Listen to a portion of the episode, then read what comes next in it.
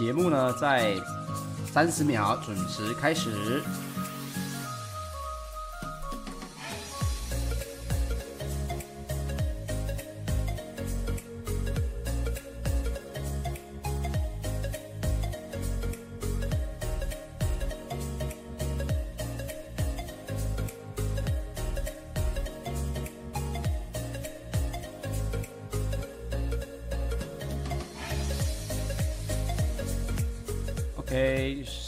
来到早上的八点钟，欢迎大家收听早安阿水理财报报，我是股市阿水，三十分钟让你了解全球最新的财经大事哦。那么今天呢是早安阿水第一百四十五集的节目。首先呢，先跟大家说声抱歉，因为礼拜一、礼拜二哦，因为私人的关系都有一些事情要忙，还有昨天啊，这个不知道为什么中华电信呢忽然不给力啊。所以呢，只好早上先去报修。那昨天跟前天的节目呢，都先暂停了一天。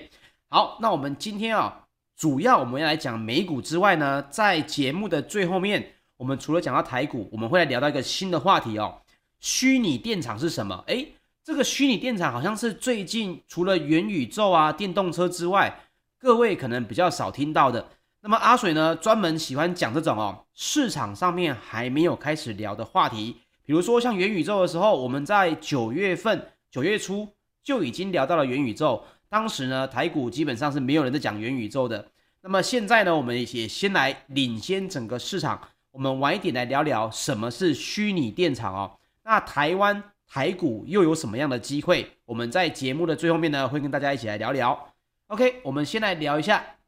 美股方面的一个最新消息哦。受到企业呢，美股的企业财报、哦、表现相对强劲的带动，标普五百呢，以及这个纳斯达克，还有道琼工业平均指数，已经是连续第三个交易日创下了历史的收盘新高了、不过大家现在也知道，投资人正在等的是什么？联准会最新的货币政策会议的结果。那么道琼工业平均指数呢，在十一月二号中场是上涨了百分之零点三九。这创下了历史的收盘新高，纳斯达克指数呢，则是上涨了百分之零点三四，收在一万五千六百四十九点六点哦，也创下了一个历史的收盘新高。标普五百以及这个费城半导体呢，也都是收涨的情况，都是创下了历史的收盘新高哦。那么我们来聊到这个美股哦，目前的整个气氛呢，是比较放松一点的，也就是大家觉得。未来的这个美股呢，可能会因为这个财报持续的走好之外，这个联准会呢也没有这么快的会产生一些大的动作，所以呢，美股相对应的气氛哦是比较好一点的。那另外呢，包括像是辉瑞在二号预测哦，他跟他的德国伙伴呢 BNT 共同研发的这个新冠肺炎的疫苗哦，今年的销售额是上看了三百六十亿美元哦。那股价也就应声上涨了百分之四点一五，也是九月十号以来的一个收盘新高纪录。那整体而言，我们刚刚聊到美股为什么这么强，原因还是因为美国的企业公布的第三报的财报，第三季的财报优于华尔街原本的预期。那主要的原因还是因为经济正在从疫情的阴霾当中反弹之次。不过阿水要提醒大家的是。根据 CNN 的这个所谓的投资人情绪指标哦，从零分到一百分，零分呢是属于极度恐慌，代表大家呢基本上是每个人都认为这个股票要崩盘了。那一百分呢就代表所有的投资人呢，他们的市场的这个操作氛围呢，都是觉得美股还会再继续的创新高。目前最新的分数已经又来到了七十八分哦，这个分数呢离这个。转折点一百分，因为通常是这样讲，如果过度恐慌的话，就代表这个整个指数呢可能要止跌反弹了。如果大家都太过乐观的话呢，那这个指数哦很快就会见高。目前这个分数呢已经来到了七十八分，也是近期的一个高点哦。所以我必须讲到是，对，虽然这个是因为整体的第三季的财报真的不错，不过市场的气氛哦，就美股的投资人而言。目前 CNN 给出来的投资人分数呢，已经是属于有点过度乐观哦，还不到乐观到极点，但是有一点过度乐观的情况了，所以大家逢高还是要居安思危一下啦哈。那另外，联邦公开市场委员会，也就是 FOMC，二号展开的这个为期两天的货币政策会议哦。我们聊到现在这个全世界，可能大家关注 G20 的这个会议的这个人呢，还少于关注联邦公开市场委员会的货币政策会议哦。那这个市场目前普遍是预测说，FED 呢应该会在三号哦宣布要来削减每月收购一千两百亿美元债券的计划。那么投资人呢现在也是密切的注意 FED 对于利率还有通膨的一个评论哦。好，接下来就是包括周二的这个美国总统的拜登也表示哦。他近期呢都在考虑联准会下一任的主席 提名的人选。那大家也知道，之前呢原本这个联准会主席哦，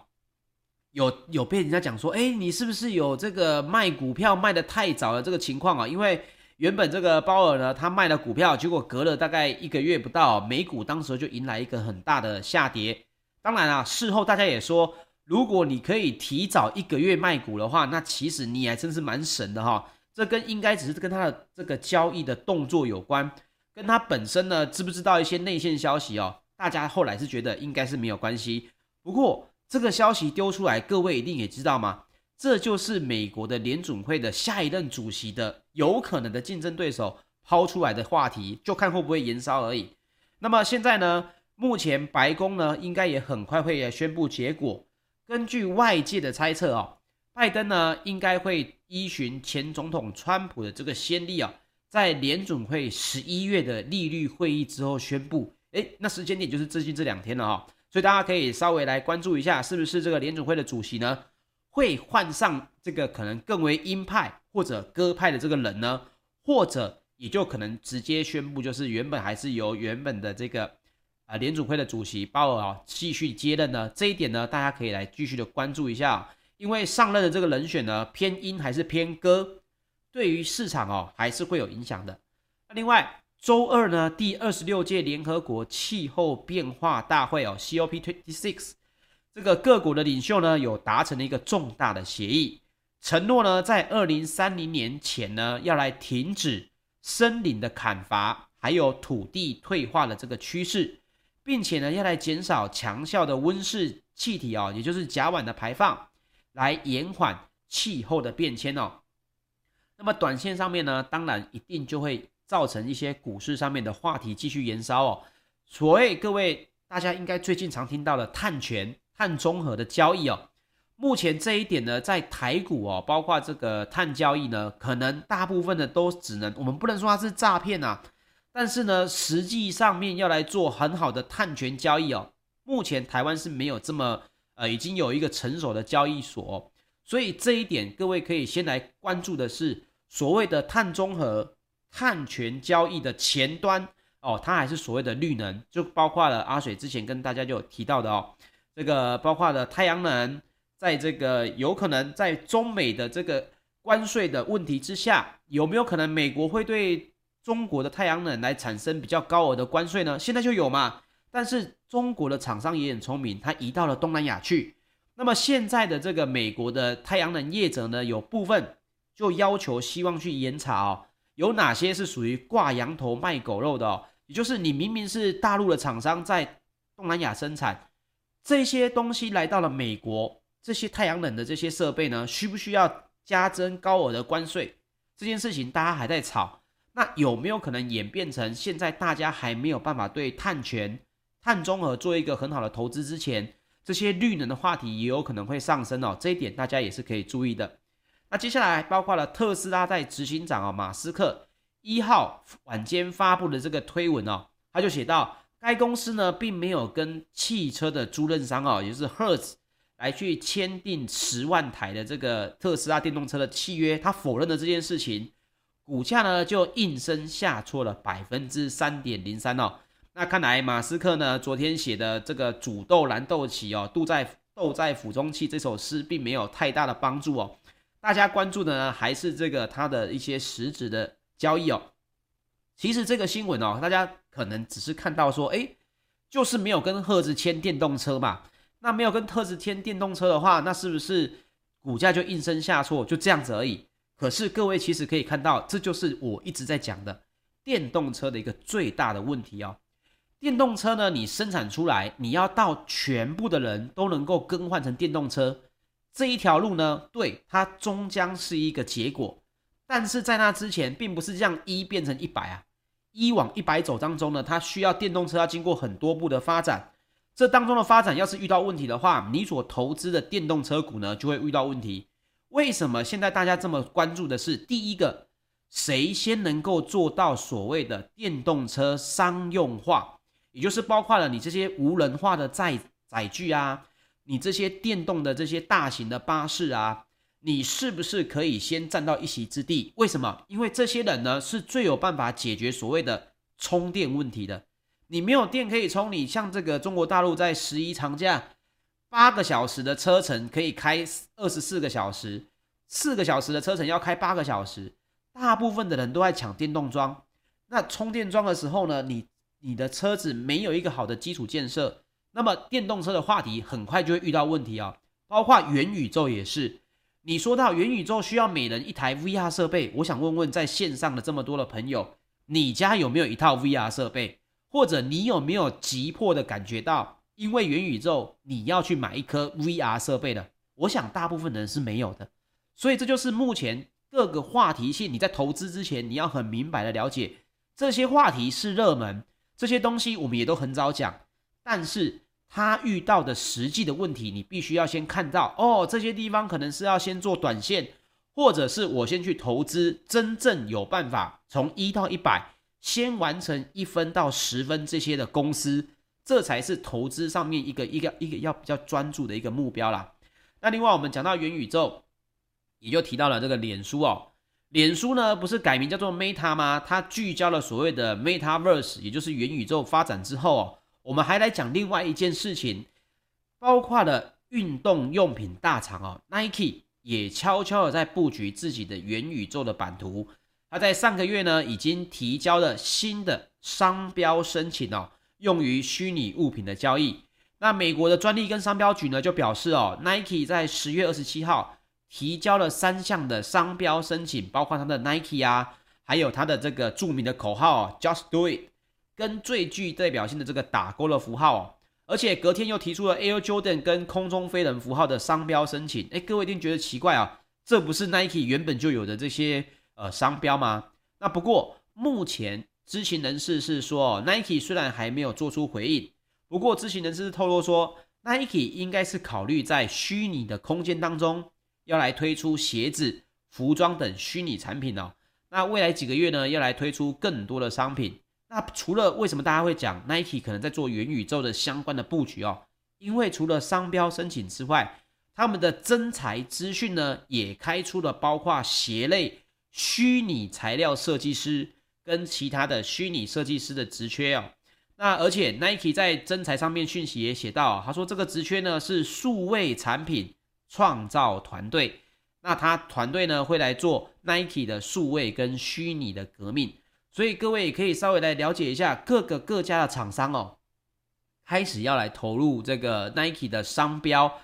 呃，应该说 Nike 愿意来投入这个所谓的商标申请哦，也代表他对元宇宙概念的一个认可。那但是大家就要知道的是说，如果你今天看台商的话，你必须先知道的是目前台股实际受到这个。元宇宙的这个话题性的哦，呃，我我不想指指谁啦，比如说这个 VR 设备商，大家很多讲到这个晶片的话，你必须看到的是目前最高的市占率是谁哦，所以我我不并不是想要在大家这个看到元宇宙泼冷水，而是希望大家了解说哦，每一笔钱都很重要，我们在投资的时候不能只有随波逐流，你必须看到说，哎，真正的市占率是谁，真正的出货量有受到这个整个营收的成长的。这些人、这些股票是谁？哈，这才是一个比较好的一个投资的心法啦。那这一点也分享给大家。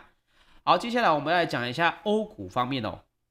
周二呢，泛欧的 STOXX 六百指数是上涨了百分之零点一四，也是连续两天的创下历史的收盘新高。那么欧洲的健康照护股呢，也是当天表现最佳的类股哦，大涨了百分之一点三。欧洲的矿业股呢，则是相对应的下跌了百分之二点九，主因呢，也是因为这个矿业的供给的状况哦，相对的好转，以及呢中国的需求哦，展望也开始欠佳，那么也冲击了金属市场、铁矿砂跟铜价的一个下挫。那另外还有一个比较隐性的问题，大家比较不关注的，但是我认为这件事情哦，有可能会影响从欧洲影响到整个全世界各地。虽然目前欧元区的制造业的活动还是很强劲，但是呢，供应链的瓶颈跟物流问题，我认为不像目前部分媒体讲的这么的这个风淡云轻哦，因为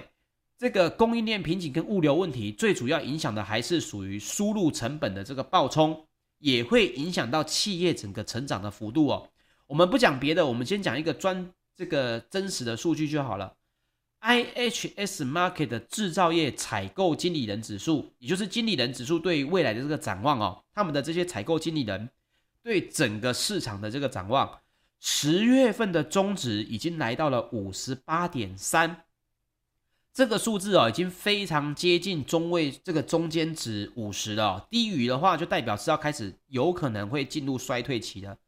那目前这个数字呢，五十八点三。创下了八个月的新低，不止呢低于九月份的五十八点六，也低于原本的预测值五十八点五哦。那现在看起来制造业仍然持续的扩张，但是现在正好就在于一个要倒不倒。我们不要用倒不倒，我们要讲这就是有可能会接下来如果问题再出现的话，会变成最后一根稻草哦。那目前为止这是一个警讯，还不是一个真正的危机。但是呢，我认为各位，如果你有在做一个比较大笔的投资的话，你还是要关注到整个欧元区的制造业的采购经理人指数是在继续的下滑的喽。那另外，渣打呢也暴跌了百分之七点八。虽然呢、哦，该公司第三季的获利是翻倍，那但是呢，以他表示哦，对中国的房地产，他们有四十二亿美元的铺险。那恒大的债务危机呢，也对这个外界啊，让外界对中国房地产啊忧心忡忡。所以呢，包括现在的银行股、金融股都是偏强，因为包括接下来升息也都有利于这些金融股哦。但是现在各位要看的是，如果你投投资的这个银行呢，曝险的部位比较大的话，这一点还是有可能会因为消息一出而有影响啊。像渣打，它的第三季的财报是不错的。不过呢，一出现这个四十二亿美元的破险风险之后，股价还是在下跌哦。那另外，我们再讲到石油方面，纽约商业交易所十二月的原油期货在十一月二号是下跌百分之零点二。那主要哦，市场现在观望是什么？一对本周的石油输出国组织跟产油盟国哦欧佩 Plus，他们就在做所谓的生产会议了。那另外，近月布兰特原油则是上涨百分之零点零一，来到每桶八十四点七二美元哦。那本周呢，四号 OPEC Plus 的会议呢，现在大家是认为哦，还是有可能会有些不确定性，因为目前哦，跟大家来分享一下，目前整个石油的情况是什么呢？第一个，石油最大的这些消费国哦，他们一直在向 OPEC Plus 在施加压力。他要求来采取更多的措施来为市场降温，但是市场上面现在目前预期呢，礼拜四的这个会议哦，OPEC Plus 仍然有可能会坚持每个月只增产一天四十万桶的计划。那为什么会这样子说呢？因为哦，根据路透社的调查就显示啊，石油输出国组织哦，十月份的原油日产量只有增加十九万桶。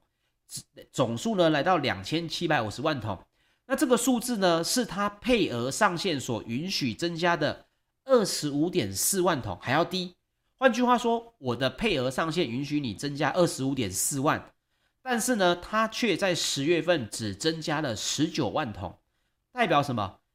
我不只说我每天增产四十万桶的数字有可能不会增加，我实际上原油的这个日产量的这个数字呢？连配额上限都还没有到达，所以大家就认为，那有可能对于会议上面来说，是不是有可能会继续坚持每个月只增产每天四十万桶的这个计划哦？那现在目前市场的分析师就认为啊，OPEC 呢是宁愿放慢增产的步调，让油价相对应的稳定，也不愿意冒险来大幅的扩产来伤害油价哈。那么 OPEC Plus 呢，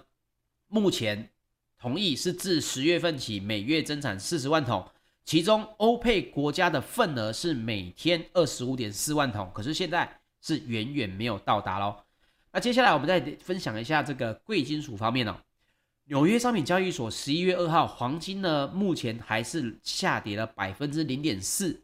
来到每盎司一千七百八十九点四美元。那这一件事情呢，阿水其实聊过很多次哦，大家一定觉得很奇怪的是。黄金不是抗通膨吗？通膨不是这么严重吗？为什么黄金作为传统上抗通膨最好的避险资产，诶，金价却没有上来哦？很多投资黄金的朋友呢，如果你没有听阿水的节目的话，可能就会觉得，哎呀，怎么那么讨厌？怎么投资的黄金，黄金不太会动哦？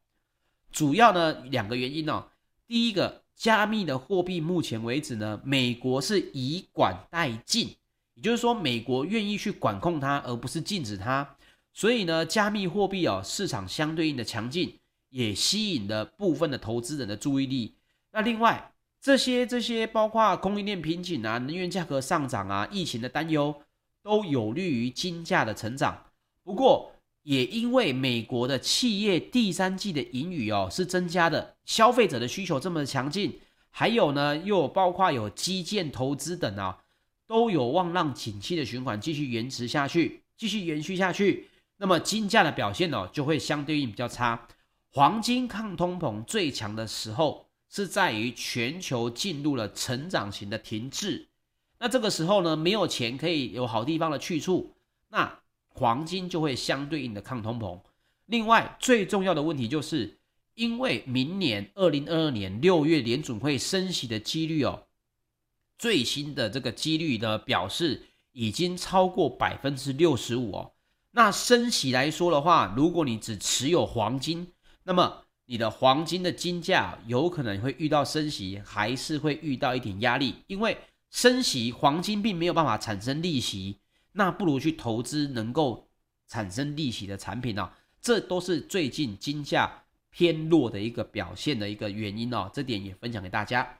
好，最后我们来分享一下台股跟我们要讲到的虚拟电厂这个话题哦。第一个台股，我们讲到环球金，因为呢，昨天他们光这个召开了法说会哦，也提供了稍早的财报。那么我们就来讲一下环球金大概讲了几个哦，我认为也跟这个半导体业啊也是会相关联的一个展望哦。第一个，他们的 Q 三的营收跟毛利率都是成长的，那营收呢是连续八季哦呈现年年成长了，那毛利率呢是三十九点一哦。那主要哦，因为高 SP 跟比较好的产品组合。第二个需求哦，他说呢，今年全尺度、全尺寸的这个产能都已经满载了，满载的情况呢会延到二零二二年。目前的客户预付款呢，也已经达到了两百二十四亿元。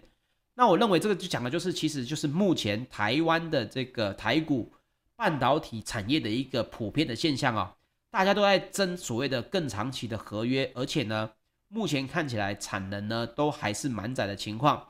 那另外提到了中国限电的这个问题哦，他们也提到了中子公司呢昆山中成矽晶占营收的比例很低，所以对公司的影响也相对的低哦。那么马来西亚封城影响 Q 三的产能呢，从九月开始已经百分之百恢复营运了。那这句话看来呢，对于包括了东南亚之前提到的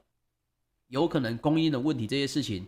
它跟欧洲的这些 PMI 指数下降哦，我认为它会是一个正向跟一个反反向负面的一个交错。换句话说，马来西亚封城不影响这个所谓的呃第三季的环球，对不起啊，环球金的一个产能了。那么就应该是说，整体的 PMI 呢，如果欧这个欧洲的 PMI 的指数哦开始继续降低，但是呢东南亚的马来西亚封城的影响呢又开始减少。这两件事情呢，势必会有一个站上一个比较优势的地方。那么接下来的整体走势哦，就会往这个地方去走。到底是产能恢复的速度快，供应链问题解决，还是欧洲的 PMI 的指数下降所担忧的事情单开始发酵？这两件事情呢，我认为会是接下来全球股市的一个转折点哦。好，那他也提到了第三代的半导体，就是 SiC 跟 GaN。目前也是看好在电动车跟五 G 市场的应用，那预期呢会有显著的成长，目前也有营收的贡献，二零二二年的营收呢会有明显的成长。那接下来还有他们聊到的低碳足迹哦。目前哪一家大公司没有开始聊低碳，没有聊到碳中和，没有聊到碳权，在未来的二十年哦，势必会被淘汰哦。他会利用呢母公司中美金在太阳能领域的丰富经验，实现近零排放的目标。那在二零五零年的时候呢，他们希望可以百分之百来使使用再生的能源哦。好，那我们来聊一下到底什么是所谓的虚拟电厂哦。包括这个虚拟电厂，大家就诶，什么是电厂？那什么又是虚拟的哦？其实大家应该也知道，最近的五月份呢、我们是不是曾经在五天之内发生了两次的大停电？那这个时候，其实这个问题不是只有在台湾而已，全世界各国呢，其实包括中国大陆哦，也都有聊到这个所谓的缺电的这个焦虑哦。包括了能源现在这么贵，太天然气呢价格也这么贵，大家就会担心说，诶，这个所谓的我们光靠电力发电公司来提供电力，是不是真的有办法解决掉这个问题啊？所以呢，现在大家就会聊到所谓的电力管理，包括了各位可以去想象一下啊。接下来大家对于所谓的绿能一定会做非常非常多的投资，但是我问各位哦，你的太阳能发电，你的这个绿能发电，请问一下，包括这些东西，最后它跑出来的电力，你如何做自我管理？难道就是它发多少电，你用多少电吗？当然不是，你一定要能够做储能嘛，你要把这个电能能够做储存下来的情况。所以虚拟电厂呢，它其实就是做一个整合式的这个整合式的这个呃，应该说整个产品。如果你有做所谓的太阳能供电的话，那么第一个电力的管理，还有电力是不是可以回卖给所谓的台电？啊，你会说，诶，这东西不是存在很久了吗？但是现在包括虚拟电厂哦，亚洲呢，在台电哦就有结合民间来打造虚拟电厂，用到的就是所谓的这个特斯拉的电池哦。那么台电在七月份的时候就讲到哦，他们是跳脱了盖电厂买机组的这个运转思维，他要来结合民间的储能系统呢，来协助电网的频率能够自动控制，有如盖了一座虚拟电厂。换句话说。民间现在有可能有部分的企业也有可以去看一下，说是不是包括了电力管理以及储能设备，包括这些东西呢？他们是不是能够跟台电甚至是国外各家的这些呃设备大厂啊、电力公司能够达成合作？那么虚拟电厂的话题哦，也就有望呢，有可能会继续的延烧。那这件事情呢，并不是只有呃我们在讲而已。目前看到的欧。因为陆股方面呢，大陆的股市哦，也开始有一些虚拟电厂的话题股呢，开始在呃起涨。那这件事情，我认为各位可以去稍微了解一下，因为我认为这个目前台湾呢，我们讲的还不多，但是各位可以慢慢来看一下，诶，是不是有哪一些包括了产厂商，还有太阳能的相关产业哦，有可能有朝这个方向去合作的，那或许它的发展性。会比单一的啊，你只是弄了个太阳能板来提供自己的电力哦，来的有更加的这个话题性哦。好，那么我们在晚上的七点呢，有一场免费的线上的群益的讲座会，我们来我们会在节目当中呢，我会聊到更多关于元宇宙，我们会聊到一些呃比较深入的话题，还有选股的心法哦，也欢迎大家晚上七点的时间呢，来这个群益的线上的。免费的讲座来听，那我们的讲座连结呢，会发布在我的股市阿水的脸书粉丝团，就麻烦大家可以在晚上七点的时候来去现场听听看哦。好，以上就是本集的节目内容，谢谢大家收听，我们明天早上八点再见，大家拜拜。